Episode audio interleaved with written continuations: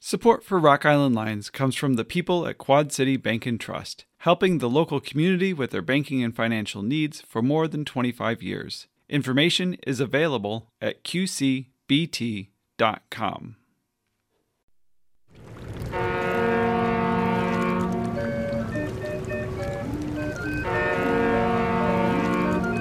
This is Roald Tweet on Rock Island.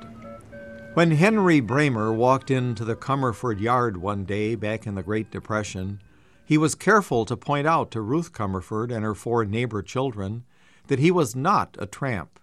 He was a hobo. A tramp is a beggar, he explained. A hobo is a gentleman of the road who works for his victuals. The children were glad to hear that. They had the perfect job in mind play house. Ruth had stopped the hobo on his way up to the front door to prevent him from bothering her sick father, who needed quiet.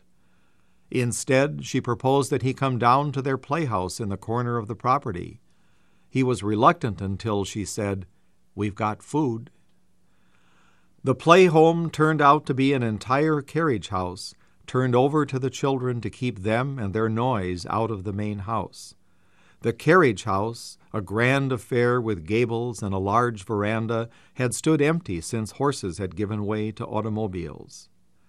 Ruth and her friends scattered to their various kitchens for food cold lamb, iced tea, apples, pie, and chocolate cake, and soon the hobo grew friendly and relaxed. All afternoon the children sat amazed at tales of hobo camps, riding the rails, policeman.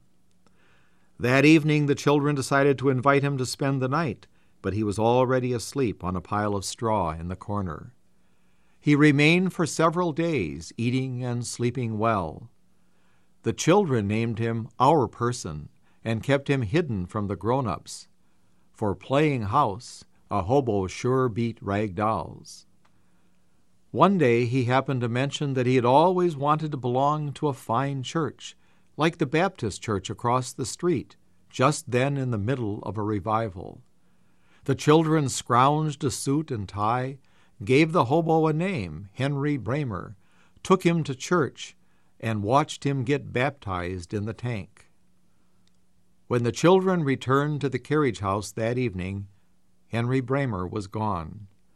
On the table lay five candy bars and five jawbreakers, proof that their person truly had been a hobo and not a tramp.